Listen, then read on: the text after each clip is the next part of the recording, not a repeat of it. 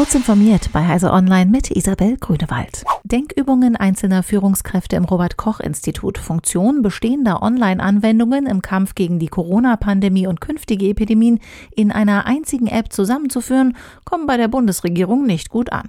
Es sei nicht geplant, die Corona-Warn-App mit anderen einschlägigen digitalen Werkzeugen zu verknüpfen, unterstreicht das Bundesgesundheitsministerium. Bereits vorige Woche hatte ein Vertreter des Ministeriums Forderungen einer Absage erteilt, den Funktionsumfang der App deutlich auszuweiten. Es gebe aktuell nur Überlegungen, die Anwendung eventuell um ein Kontakttagebuch zu ergänzen, auf das der Nutzer allein Zugriff habe.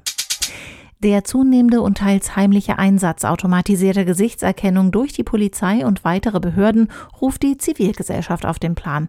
12 europäische Organisationen haben die Koalition Reclaim Your Face gegründet. Sie fordern ein Verbot der biometrischen Erkennungstechnik und der damit verknüpften Massenüberwachung.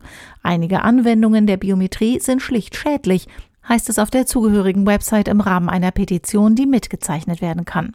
Menschen würden damit aufgrund ihres Aussehens ungerecht behandelt, als potenzielle Verdächtige abgestempelt und ihr Recht auf freie Meinungsäußerung eingeschränkt.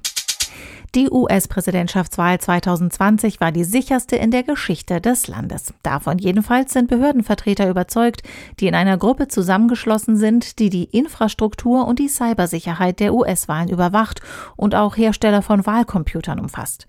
In einem gemeinsamen Statement haben sie nun erklärt, dass es keine Beweise dafür gebe, dass durch irgendein Wahlsystem Stimmen gelöscht, verloren oder verändert bzw. sonst irgendwie kompromittiert wurden.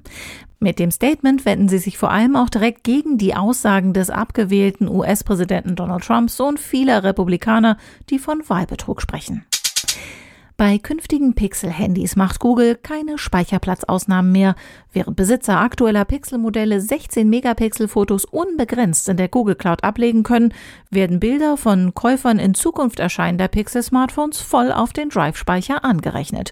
Nur Pixel-Handys, die aktuell bereits auf dem Markt sind, profitieren weiter von der Cloud-Sonderregelung. Diese und weitere aktuelle Nachrichten finden Sie ausführlich auf heise.de. Werbung. Die Intel vPro-Plattform ist für Unternehmen konzipiert und weit mehr als nur ein Prozessor. Die umfassende Plattformtechnologie erfüllt nicht nur die Anforderungen ihrer IT, sondern auch die Wünsche ihrer Mitarbeiter. Die Intel vPro-Plattform vereint erstklassige Leistung, hardwarebasierte Sicherheit, moderne Fernverwaltbarkeit und Stabilität, sodass sie Unternehmensproduktivität beschleunigen, Daten besser schützen und von überall ihre PCs verwalten können. Gehen Sie auf intel.de/morewithvPro und erfahren Sie mehr. Intel vPro Plattform. Built for Business.